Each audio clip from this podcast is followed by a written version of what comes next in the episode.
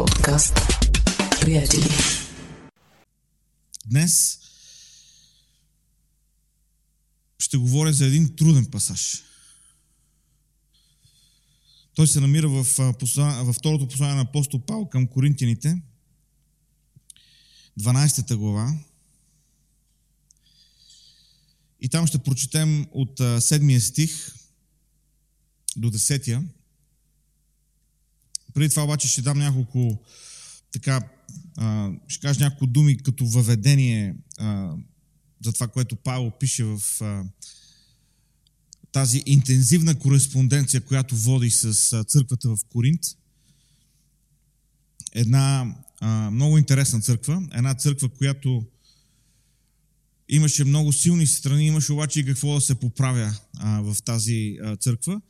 Както и друг път а, сме казвали тогава, когато четем а, особено посланията на апостол Павел към коринтияните, винаги трябва да помним, че а, това е като да слушаме телефонен разговор, ама само да чуваме едната страна какво казва. Защото от а, написаното в а, посланията на апостол Павел към коринтияните разбираме, че е имало писма, които са се разменяли между Коринтската църква и Павел. И съответно това, което апостол Павел пише, в една част е отговор на това, което е, те са написали към него, в друга част той адресира проблеми, които те не са му описали, но хора от църквата са му казали, че съществуват в църквата, такива проблеми. И също така много е вероятно, а, освен тези две писма, които апостол Павел е изпратил към коринтините, да е имал още такива, които той е изпратил, но те не са влезнали в, в свещения канон. Тоест тогава, когато апостол Павел говори на коринтините, трябва да помним, че има неща, които ние не виждаме, които а, а, трябва да се опитаме да схванем от а, цялостната картина, за да разберем а, за това, да, за да разберем причината, поради която Павел говори по тези въпроси. Един от проблемите в Коринската църква беше, че поради някаква причина а, те имаха проблеми с авторитетите и а, един от авторитетите, с които имаха проблем, беше апостол Павел.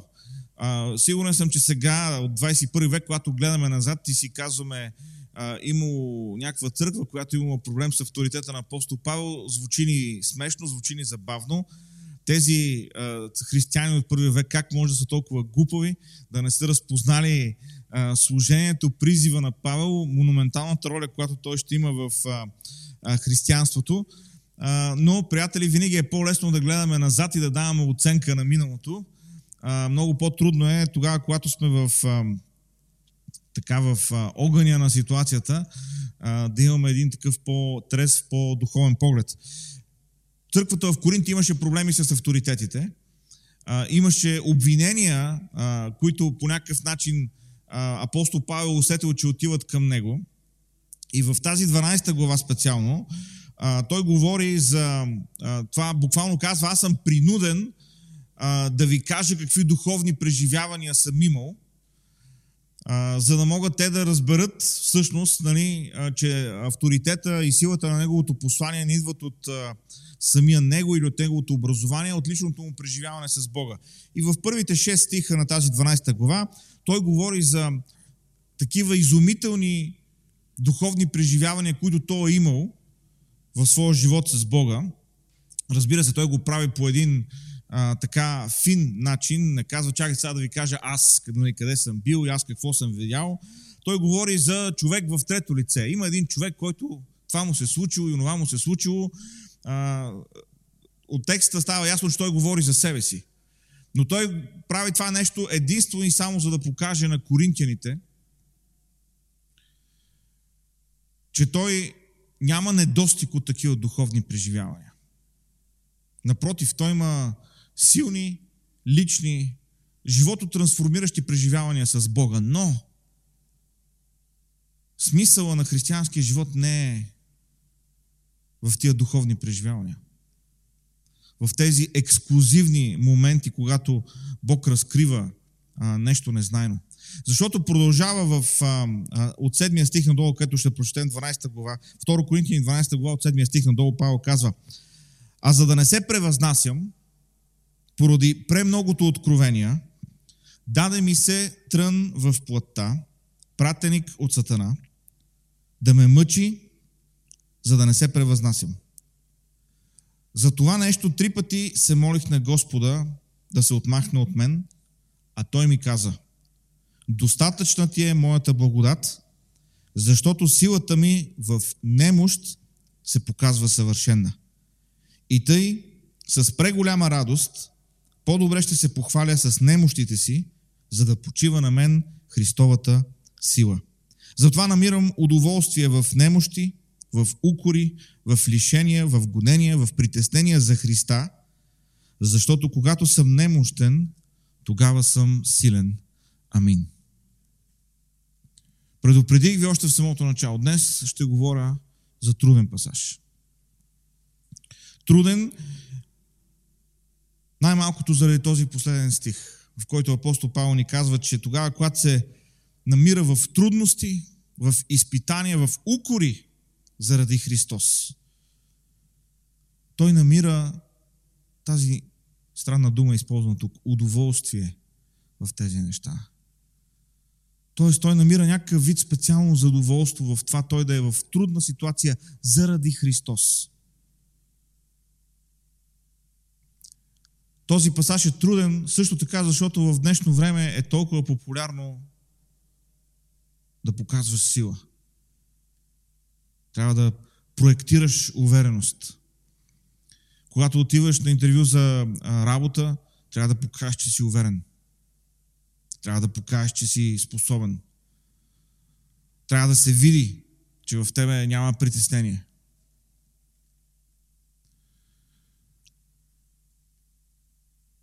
Днес повече от всякога, преди да направим каквото е, каквото и да е в живота си, си задаваме въпроса как другите ще видят това, което правя. Как ще изглеждам в очите на другите. Как ще изглеждам, ако някой постне това в фида си за мене? Е, този пасаж е труден, защото върви срещу този въпрос, срещу това течение, срещу този мейнстрим, ако мога така да се изразя.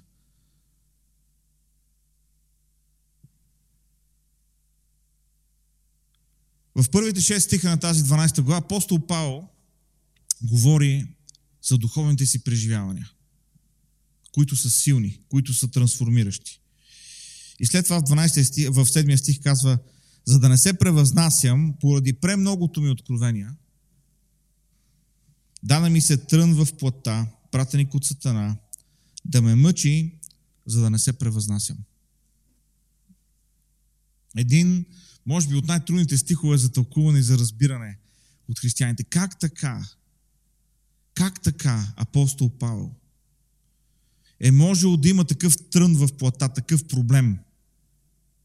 Сега, тук не ни се казва какъв е проблема. Някои хора казват, това е било негов съработник, който е имал криво учение. И това е било като някакъв вид мъчение за апостол Павел. Други казват, това е бил някакъв вид здравословен проблем. В едно от посланията си апостол Павел, посланието завършва, ето вижте с колко големи букви ви писах, да правите това и това. И някои хора предполагат, че апостол Павел е имал проблем с зрението. И затова, когато той е пишел, е пишел с по-големи букви. Иначе, ясно е, останалите послания са били писани от някои други. Когато този човек пише, той е упоменат в посланието. Когато чета този пасаж, по-скоро съм склонен да мисля за някакъв вид здравословен проблем. Трън в плата. Начина по който е използвана тази фраза. Проблем с плата, с тялото. И Павел казва, три пъти се молих Бог да ме избави от това нещо. Обаче Бог не отговори на тази моя молитва. В смисъл не отговори по начина, по който аз исках. Това е което казва Павел. И така днес, гледайки на, на, на тези думи на Павел, на този кратичък пасаж от 7 до 10 стихове, искам да видим някои неща, които са много важни в живота на християнина, особено във времето, в което живеем. Особено в това време, в което е важно да, да, да, да показваш себе си като силен – да показва себе си като способен. да показваш себе си като духовен дори.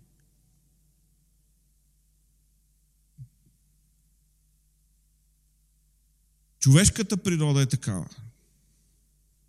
че ако ние не се борим с нещо, е много лесно да се превъзнасяме.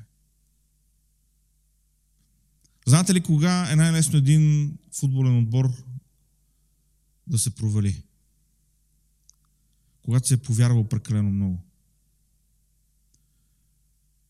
И добрите треньори, които също са и добри психолози, знаят, че след всеки страхотен матч, първото нещо, което трябва да направят, когато влезат в съблекалната, е да приземат футболистите на земята.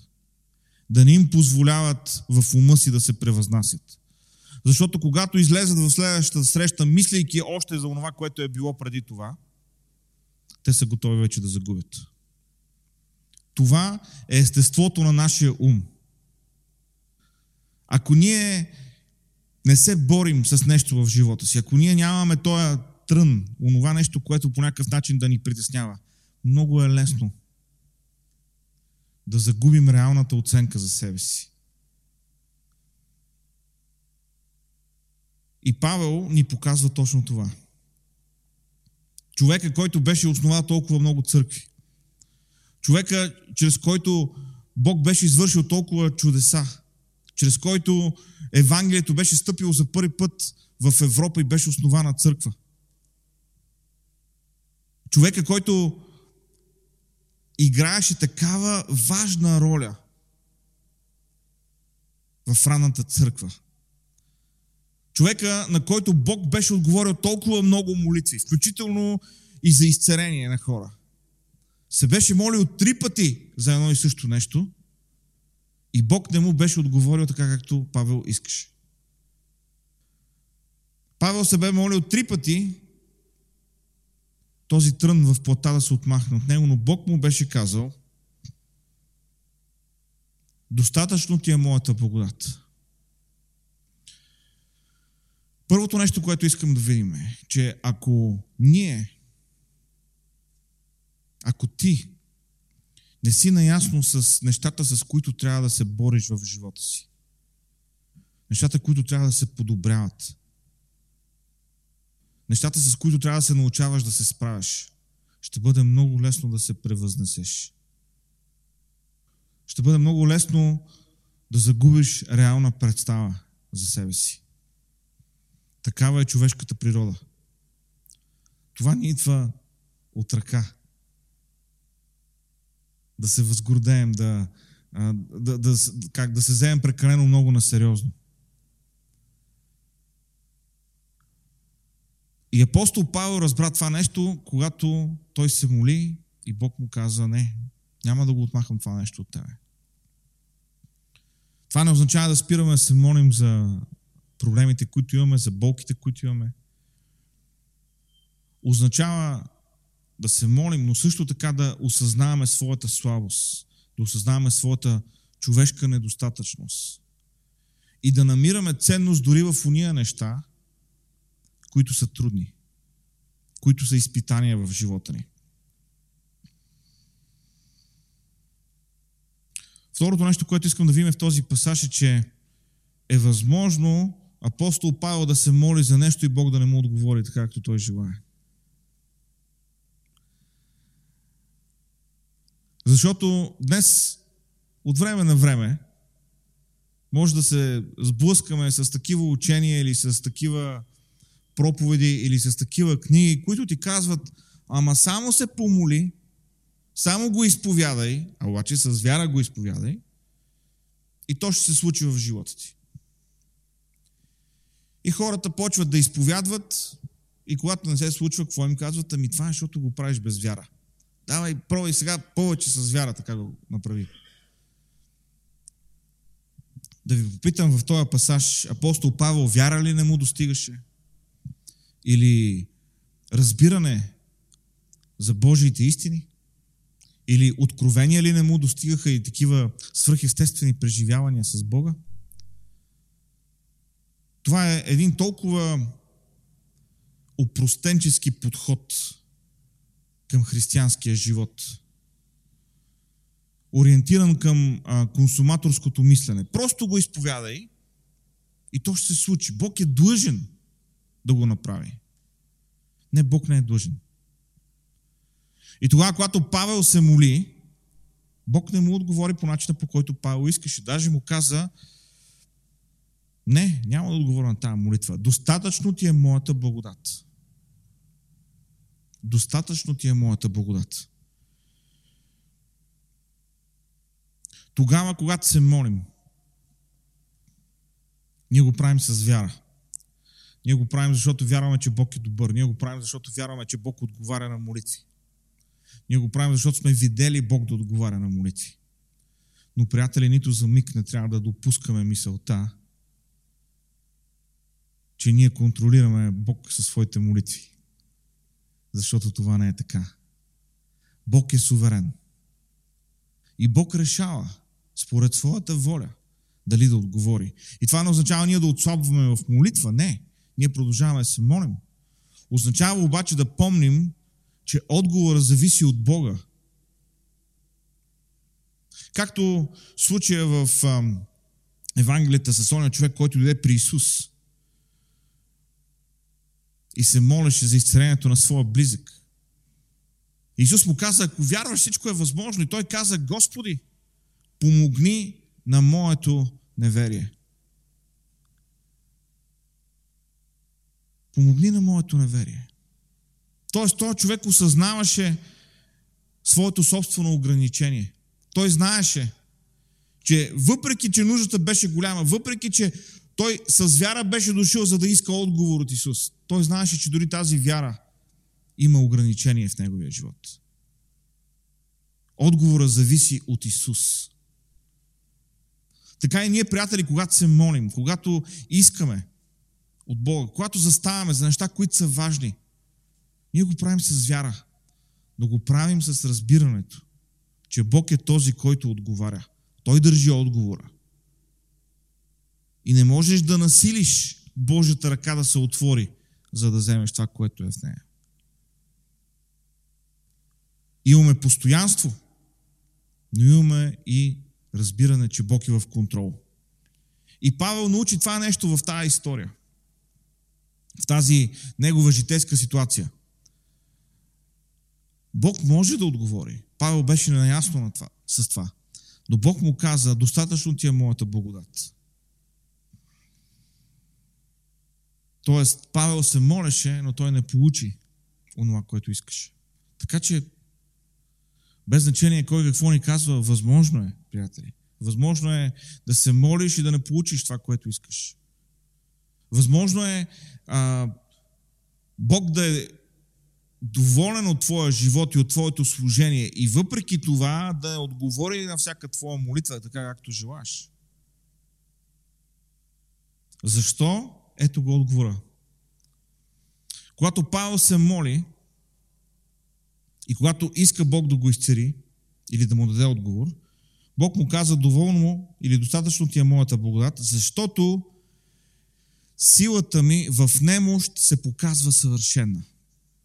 Тоест в факта, че Павел има тази немощ, има този недостатък, има това нещо, с което се бори, чрез това нещо Бог показва своята съвършена сила в други области в живота на Павел. Силата ми се показва съвършена в немощ. Колко противоестествено на човешкото мислене звучи това. Ако сложим тук отпред две штанги с еднакви тежести, да речеме около 100 кг, и сложиме двама човека отпред. Единия мускулест, трениран. Вижда се, че е човек, който, ако някой може да ги дигне тия 100 кг, ще бъде този човек. И от другата страна сложим някой, който е доста по-слаб. Може би дори с някакъв а, физически проблем. И трябва да попитаме, кой от тия двама човека ще свърши тази работа? Мисля, че най-естественото е да кажем, ами този, който е мускулестия. Защо? Защото неговата сила, онова, което е видимо, ще му помогне да свърши тази работа. Е, за Божите неща е по-различно. Бог каза на Павел, моята сила се показва съвършена в слабостта ти. И тогава, когато този слабичък или по някакъв начин ощетен човек вземе и дигне тези тежести, тогава се казва, че това е чудо. Това е чудо. Защо? Защото е нещо, което Бог е направил. Ето това е нещо, което Бог казва на Павел. Да, ти имаш тази слабост, ти имаш този проблем. И това нещо ти тежи. Ти искаш от мене аз да отговоря. Но аз няма да ти отговоря. За да може тогава, когато отговарям в други сфери на твоя живот, хората като видят тая твоя слабост и като видят аз какво правя, да знаят, че това нещо е от мене. Да знаят, че отговор е от мене. Чудесата са от мене. Действието е от мене. В това време, в което постоянно измисляме лекарства, които да действат все по-бързо, да дават по-бърз резултат. Мисля, че е още по-трудно да разбереме този пасаж. Да имаш слабост, която да сочи към Божията сила. Да имаш недостатък, който да сочи към Бога. Заради всичко това, което Бог прави в други сфери на твоя живот.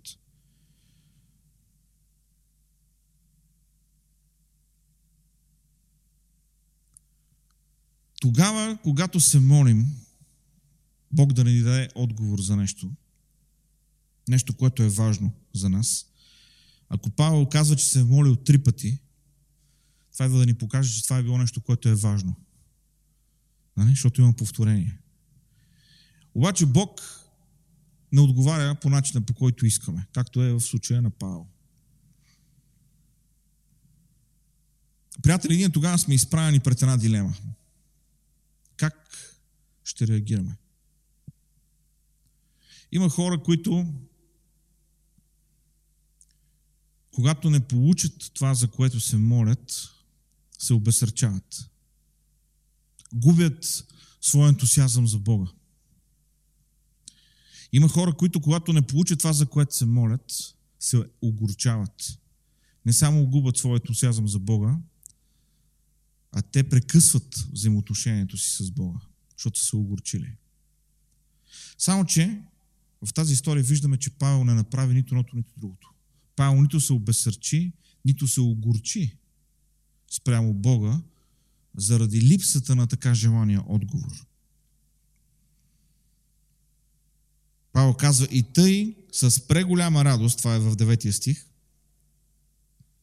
ще се похваля с немощите си, за да почива на мене Христовата сила. Това не означава, че Павел казва, аз за това ще търся проблеми, ще търся болести, за да може да се види, че Бог е по-добър. Не.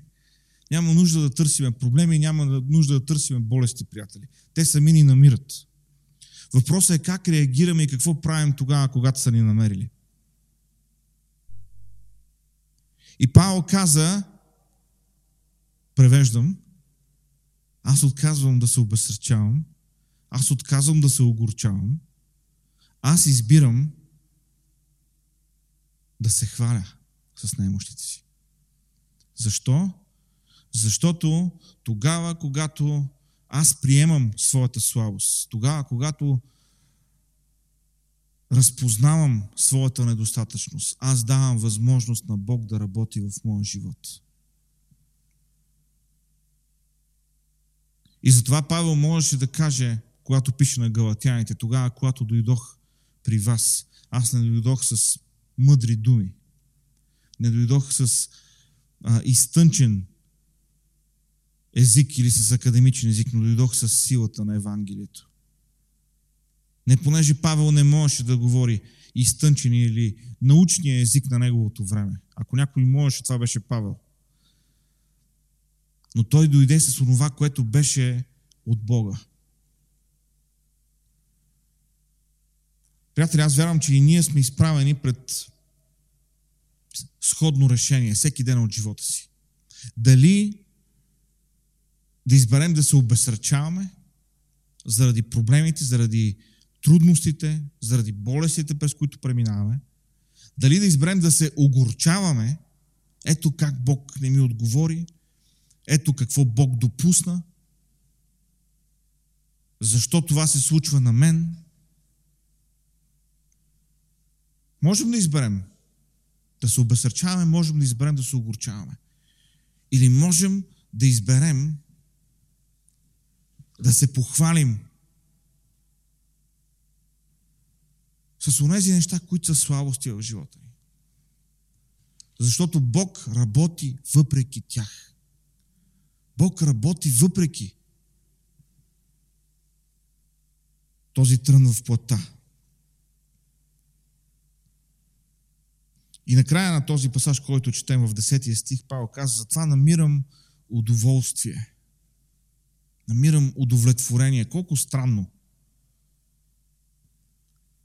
Кой е този човек, който може да каже, аз намирам удовлетворение в немощи, намирам удовлетворение в укори, в лишения, в гонения, в притеснения за Христос. Знаете ли кой човек може да каже това?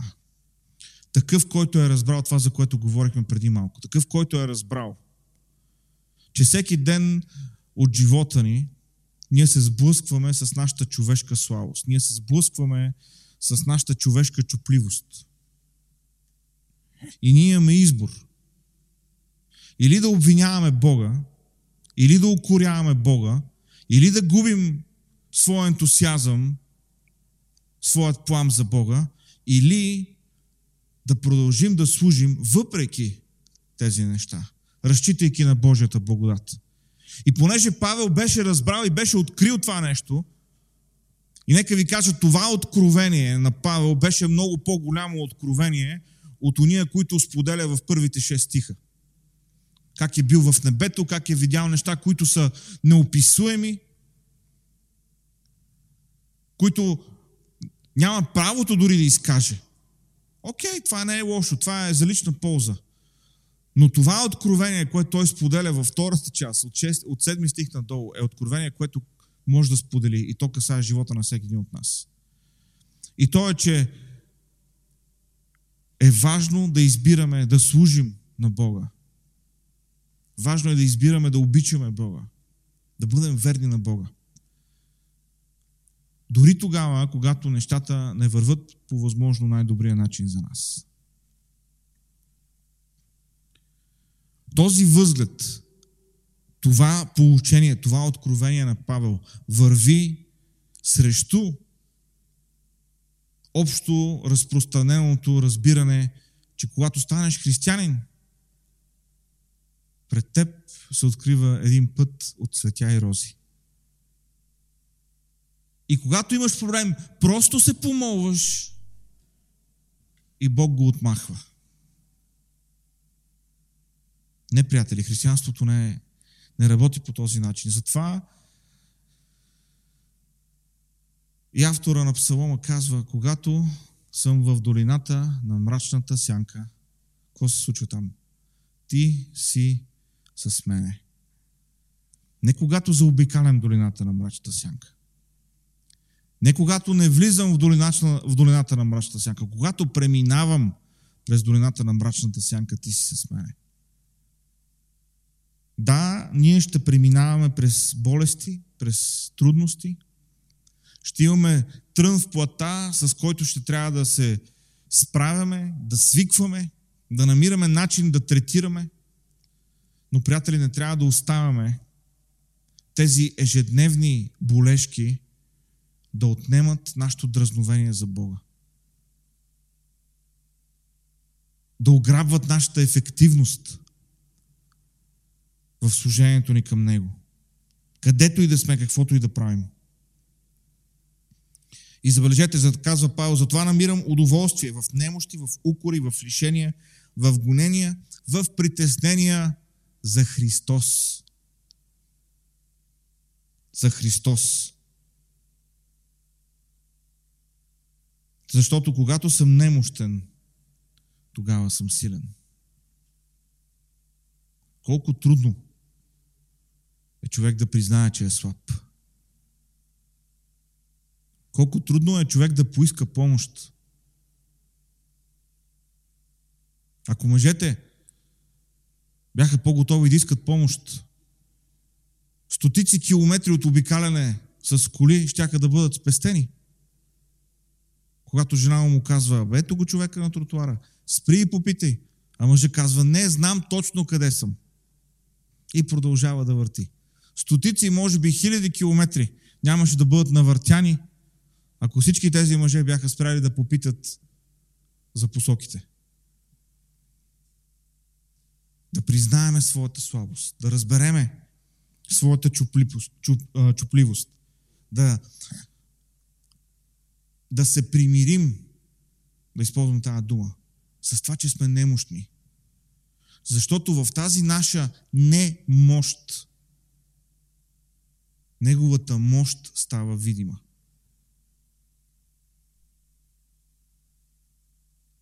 В тази наша недостатъчност виждаме Божието действие. И то тогава е наистина чудо. Тогава, когато видим, че сме достигнали ръба на своите възможности, че по-човешки нищо не можем да направим. Не само това, че просто ние сме слаби и недостатъчни. Но Бог го извършва. Бог дава отговора. Затова казва Павел, намирам удоволствие. Знаете ли, нека днес ще направя нещо, нещо скандално. Не дей да намираш удоволствие. Мисля, че това е, Павел е стигнал до едно много високо ниво. Мисля си, че ако тръгнем да намираме удоволствие, нали, ще се разочароваме бързо, ако искаме от днеска да намираме удоволствие в тия неща. Убеден съм, че на апостол Павел му е отнемо време да стигне до този момент, когато той разбира онова, което се случва в живота му. Мисля, че е трудно от днеска да започнеш да намираш удоволствие в болките и в проблемите, които имаш. Но мога да кажа това. Ако дори да не намираш удоволствие, намирай първо смисъл. Виж смисъла на това, което се случва. Защото това, което апостол Павел казва, дори и в страданието ни, дори в слабостта ни, има смисъл. И този смисъл е вечен. Този смисъл е да се прояви Божията сила в живота ни. А както знаем от а, Виктор Франкъл и неговата феноменална книга Човекът в търсене на смисъл, тогава, когато човек търси и намира смисъл, може да понесе всичко. И историята на Виктор Франкъл всъщност за това е толкова феноменална, защото още в а, така началото на концлагерите той е а, изпратен в концлагер, понеже е еврейн. Неговите родители а, са изпратени, неговата съпруга е изпратена. Той не знае какво се случва с тях, но всъщност и неговите родители и неговата съпруга само в рамките на един месец вече са убити в концлагерите. Те са на различни места. Но понеже те нали, лишават всичките, лишават го от всичката му а, собственост. Той няма записките, които си е водил дълго време за книгата, която иска да публикува. Той казва, моя, призивът на моя живот е аз да говоря за търсенето на смисъла.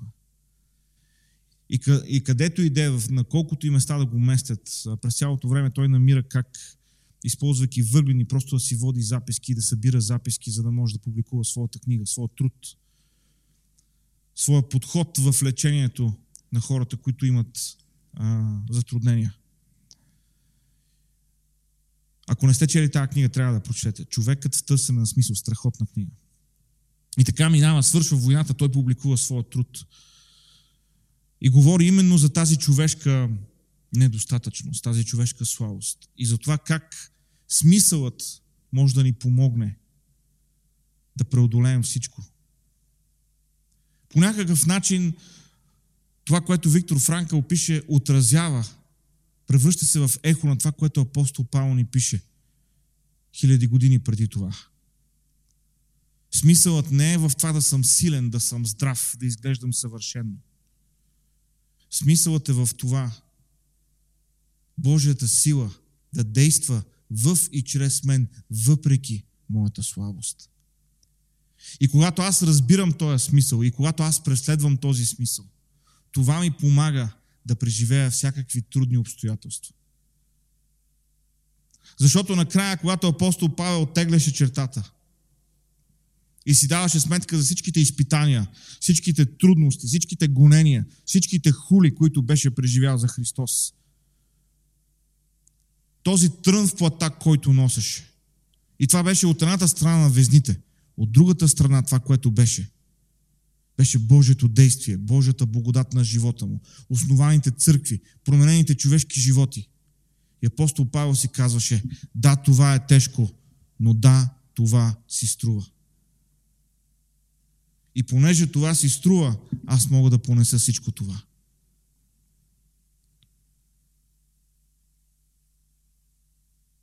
Затова намирам удоволствие или удовлетворение.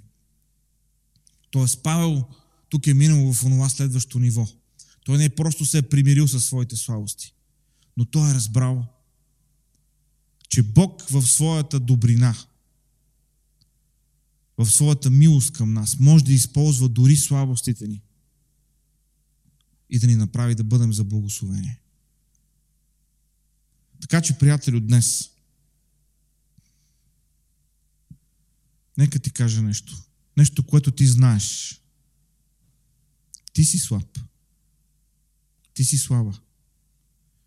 И това е окей. Okay. Ние сме слаби, ние сме крехки, ние сме чупливи.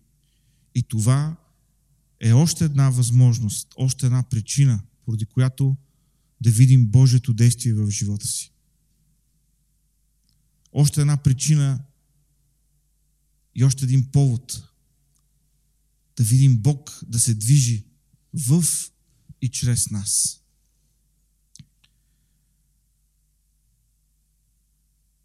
Не дей да се опитваш да поправиш фасадата. Не дей да се опитваш да фокусираш целия си живот единствено и само в това как изглеждаш. Дали проектираш необходимата сила, необходимата увереност, която е нужна в това време. Знай, че Божията благодат се проявява съвършена тогава, когато ние сме слаби.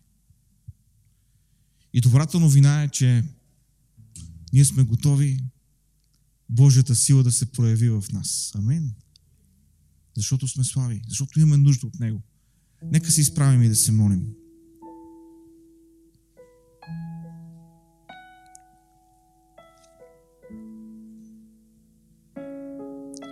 Халелуя, Господи. Благославяме Те, Боже. Благославяме Те, Господи, защото в нашата слабост, в нашата недостатъчност, в нашите болки, в нашите страдания, Ти намираш начин да изявиш себе си. Ти намираш начин да